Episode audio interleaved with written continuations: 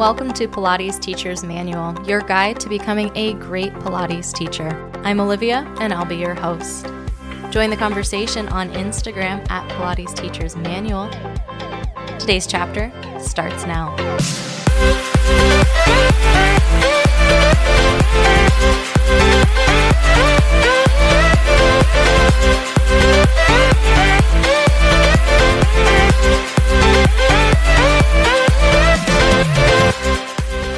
Hello, hello, everybody. I've got a fun crossover episode for you today on the history of Pilates. I'm definitely going to be framing this history from the teacher perspective for you. If you're interested in more history about Joe, I also recorded an episode over on Pilates Students Manual, so definitely give that episode a look. I'm also linking in the show notes a lot of the resources that I used and have informed this episode. Things like interviews with Ken Endelman, who's the president of Balanced Body. He has some interviews on Pilates Anytime. There are some articles from Sports Illustrated in the early 60s that tell a little bit more about Joe. And also, there's obituaries in the New York Times. There's the trademark lawsuit for Pilates. I found that on Harvard Law website, making me look way cooler than I am, but that's where it was. So there's a lot of deeper diving you can do if that's what you're interested in. This is already a pretty deep dive. I'm not going to lie. I was like, oh my gosh, there is so much. And I remember I was in teacher training. We watched this really cute YouTube video, maybe the one you've seen. It's like little cartoons and it's like Joe with like soldiers and they're like working out using springs. And like a lot about Joe is a myth. We don't have all the information about Joe because he was born in 1883 and he didn't have a Facebook page. Like now I feel like I know more about myself. I can go back to like what I was doing in 2009 with glaring accuracy and too much. Like I know too much about myself, but we don't have all of that stuff necessarily. Ken Endelman did a lot of research in the 70s where he was looking into Joe's patents and he had to go to a physical patent office to search through bookshelves and filing cabinets to find the patents now you can just Google it, which is incredibly useful. And I did uh, in a lot of ways. Just Google it. As a teacher, I'm not sure if Pilates history is a requirement in teacher training, but you do know that Joseph Pilates was a person and that he was from Germany. You may have just guessed that because, like, the Wunda chair, you're like, ah, yes, that sounds German. So he founded Pilates, but he's a little bit of a mystery. Like I said, it's difficult to substantiate reports. Like we do have elders who are living and they're able to share stories of him. And sometimes those stories can be corroborated. Sometimes there's news articles or press clippings, or, you know, he wrote a letter to President Kennedy. Those documents, like we have, there is a paper trail in that regard. But then in some ways, there isn't. Like there isn't a marriage license for him and Clara. So what does that mean? I mean, it doesn't really change Pilates, but just like as a life note. Talking about Joseph Pilates as a teacher, you could tell that movement was really important to him, that movement allegedly, like myth speaking, like in a legend way, like allegedly, he was able to heal himself of his rickets and his asthma and his rheumatism by doing exercise and that he then became a bodybuilder and a circus performer and a boxer. Like there are clippings of him being in boxing fights. So he's obviously like very informed by movement and you can tell by his system as well that there's definite influence of rowing of swimming of yoga that there are those overlaps in his exercises and you can also tell from his exercises that he was really interested in the natural world and in movement. One of the articles from the 60s, I believe is titled Act Like an Animal, that he saw specifically cats, but like you also see crabs and seal, standing cat. You know, all of these exercises have these animal origin. And it said that while he was interned at the Isle of Man in World War I as a German national who was traveling with his circus troupe in England, he was interned during World War One that he would watch the cats that were also like living in the camp, like catching mice the way they get up and stretch after they'd been napping. And he wanted to develop a system that allowed human bodies to use all of their muscles the way that animals do. Like he's quoted as saying, you know, animals don't diet, animals don't exercise, they just live. And since the way we just live does not involve using all of our muscles, he'll create a system, and he did create a system that does allow you to use all of your muscles. Kind of a fun teacher note that when he immigrated to the United States in the 1920s after he was released from the internment camp, that the way he taught his system at his gym was not through a lot of verbal cues. And what we're seeing in quarantine is like the utmost importance of verbal cueing, that that's really what we're relying on. But Joe didn't cue a lot with his words. Um, in one of those articles from the 60s, his cue is like up. Up is not a super duper use useful cue when that's all you're saying. But he was a very hands on and tactile teacher. And so he was giving those adjustments. And I'm having flashes in my mind of the archived footage where he's like really pushing on people's heads and backs and chests and you know, he would have people stand on his stomach while he did the hundred. So I don't think that all tactile cues are great, but there is really a history of that hands on cueing. And I think that's unique to Pilates in a lot of ways. Not all other forms of exercise really have that teacher student relationship. Some do, but not all. It's also said that Clara, his wife, was a better teacher than he was and a little bit more compassionate of a teacher. Clara was a little bit nicer. Clara actually provided a little bit more instruction, and she really carried on teaching after he passed away in 1967. Joe wrote books, and I know that you definitely had to read Return to Life through Contrology, which, like, powerful just in the title. And you can kind of see his short, sharp cues. And if you haven't checked out that book or if you haven't read it in a really long time, like Sense Teacher Training, it's worth kind of going through so you can see a little bit more of him, a little bit more into his brain because he's like making all of this up. Movement exists, exercise exists. It's obviously informed by other forms of exercise, but that's like straight from the horse's mouth what he was hoping would be happening in the exercises and his ideas. You also get to see Joe with his tattoo and his little tidy whities, which is awesome. Joe wrote a book before Return to Life through Contrology called Your Health, which he published in 1934. And that's another really cool window into his passion for people's well being. It also has like really apocalyptic language where it's like the first chapter is like a grave situation. And you're like, all right, Joe. But he was right in that the way that we move and breathe in our modern society in 1934 and also now we don't have a lifestyle that allows us to move our bodies in all the ways that our body likes to move, can move, should move. The letters that Joseph Pilates wrote to Kennedy were largely because he wanted Pilates to be taught in schools. And are we there? Is Pilates being taught in schools? I think in some schools, I don't know if there were Pilates classes when I was in college. I definitely didn't do Pilates in high school or elementary school, but it also existed because my mom definitely had a form of the Pilates chair, and there were like exercise tapes that went with it. It was like a metal framed chair. It was like very light, and the resistance options weren't super great. It wasn't nearly as durable as like an exo chair or a Wunda chair, but you know, it definitely existed. And I know that the Pilates DVDs or the Pilates VHSs, that it was happening and almost like counter to calisthenics and like the really like running, jumping around, high intensity, high impact cardio work that was really popular, especially in like the 80s. Pilates is almost the antithesis of that and that it's slow and controlled and super low impact. So, coming up after the break, I'm going to talk a little bit more about Joe as a teacher.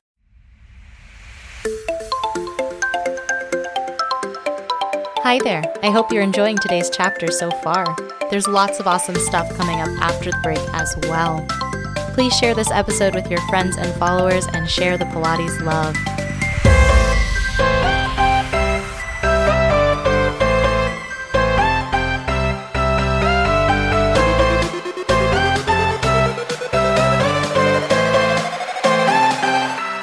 Now back to the show.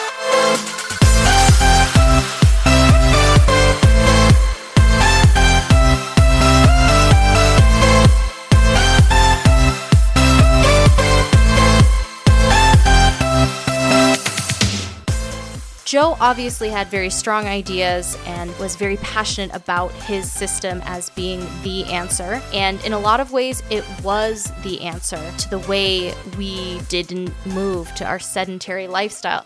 He's writing Your Health in the early 30s. So the more things change, the more they stay the same. Like we can say that a lot of the aches and pains that people were having then, we're probably still having. And we probably have chairs that are also like not supportive of us. Joe had lots of inventions. He had a bed, he had chairs that were designed to allow your spine to be long instead of what our chairs currently do, which makes your lumbar spine cranky, which is why we have like all these ergonomic chair stuff coming out because our chairs are really not designed to make our bodies feel good. I think the best thing that Joe did well, two really good things that Joe did is he wrote Return to Life through Contrology, which is a blueprint of his exercises. And that is really helpful that you know why you're doing things and what you're doing. It's not just word of mouth that it's being passed down. He wrote it down for us. So I really appreciate that. And the other thing he did that is really wonderful is that through his teaching, which in my opinion was not like great teaching, like he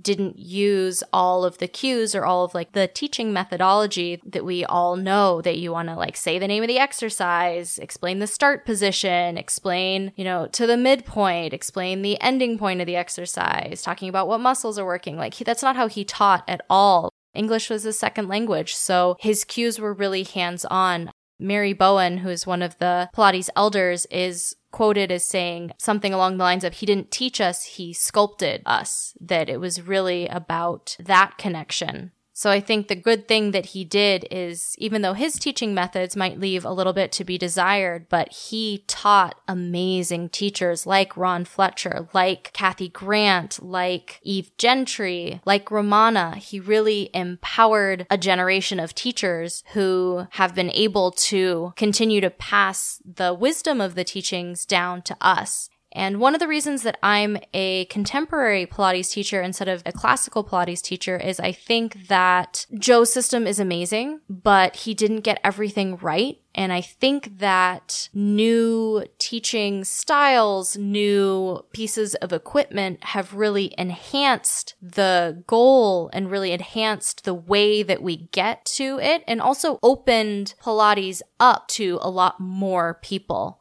things that like he didn't quite hit the nail on the head. Things like the fact that your spine should be straight. Like a lot of his exercises he taught with a posterior tilt to your pelvis. So you're tucking your tailbone under while you're doing these exercises. And I don't think that tucking your tailbone is inherently bad, but I don't think it's something that you need to do all the time. Like that's also an issue that I took with classical barre exercises from the point of view of functional movement that we don't live in a posterior tilt and actually posterior tilt inhibits a lot of movement and that neutral spine i think is where it should be and that's kind of what science and like the evidence is showing is that neutral spine allows us the greatest mobility in our hips and really acts as a shock absorber for us it doesn't mean that you can't do roll downs where you're in flexion. It doesn't mean that you can't do things where you're in extension. It just means that, like, I feel like as a go to, like, neutral is the way to go. And that's kind of the philosophy that I ascribe to myself, at least. But I don't think that that negates the work that he's done. I've also moved away, like in my personal life as well. Like I also practice Ashtanga yoga. And that's another thing, like classical Pilates, where you're doing the same exercises in the same order, that it's cued the same way because you're doing the same thing. But not every body is going to be able to do classical mat. You know, if you have osteoporosis, if you are pregnant, Pilates is amazing for you and I think you should do it, but it needs to be a little bit different. It doesn't need to be the handed down prescription from Joe. And I think those additions to his system, whether it's like pieces of equipment like the springboard that allow the the tower or the Cadillac to exist without the reformer or Cadillac, that you can do that spring resisted arm work, leg work, but it's not Joe's piece of equipment. Like I think that that's really been beneficial. Things like the jump board, I think have offered new ways of doing Pilates that appeals to new people. And I think that anytime you can make something more accessible, or even things like the clinical reformer that's taller, that's wider, that allows more body types to access it, I think that all of those things are making Pilates Pilates better, not detracting from its essence at all. I know it can be a little bit of a contentious thing, but if you weren't aware, like I didn't come to Pilates until the 2010s, but there was a rift in the Pilates community between classical Pilates and Pilates, you know, as taught by Joe that was, you know, trademarked or there was a trademark for Pilates and that if you weren't doing that, there were cease and desist letters going out saying you can't call what you're doing Pilates because only this Pilates method is like the authentic Pilates method. And I think that a lot can be said in terms of lineage. I know that Pilates teachers, not even classical Pilates teachers, will say, you know, I was trained by such and such teacher, such and such system, and trace it back to the elder to trace it back to Joe having that lineage is beautiful. I think that just this history is really incredible and you can honor that by following teachers. But I don't believe that you're a good teacher just because you did that or that you're a bad teacher if you didn't do that or you weren't able to do that. I think that's really exclusive. And I don't think we need to be exclusive in anything. I think we need to be supremely inclusive and more inclusive in the ways we teach, the people we teach, and how we teach so that those benefits of Pilates aren't lost. I think that that's a higher goal than necessarily like having this lineage. And you could say that because I'm not an authorized Ashtanga teacher. Like I didn't follow the lineage of that yoga. I'm not a classically trained Pilates teacher. I don't have a lineage back to Joe, except in like the loosest terms. And so you can say, well, of course, Olivia would say that. But I really do think that the more inclusive we can be, the better. So the result of that trademark lawsuit was that you can't trademark Pilates the same way you can't trademark the word yoga or the word running or the word hiking, that it is a generic exercise style. And we do know that there are principles to Pilates. Of course, it's not so generic that anything can be Pilates, but what Pilates means is a lot bigger than just the classical system of Pilates. I hope I'm not stepping on any toes. I do have utmost respect for Pilates teachers of all lineages, regardless of who trained you. I think that all teachers have a unique perspective to offer that is theirs, that even if they learned from Joe himself, that still the way you're going to teach it is different. And that's why I follow the hashtag on Instagram of Pilates teacher training because I love seeing new teachers who are learning, who are coming to Pilates from from their own experience, their own injuries, their own, you know, previous movement experience and their own personality. And I think there's just so much that you can offer just as you yourself being a teacher. Regardless of who trained you, you are inherently unique and have something really special to share. Was that a Pilates history episode? I'm not entirely sure. I was a little bit more contained in Pilates Students Manual. If you just want to follow the Pilates history, I highly recommend that you check out the episode that I just posted on Pilates Students Manual that has a little bit more of a flow and a timeline. But I think as a teacher, it's something that you want to think critically about. Like, what are you teaching? What history does it have?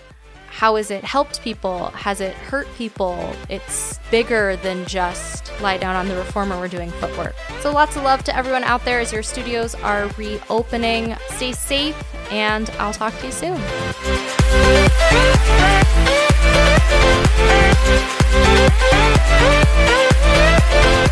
Thank you so much for joining me for today's chapter of Pilates Teacher's Manual, your guide to becoming a great Pilates teacher.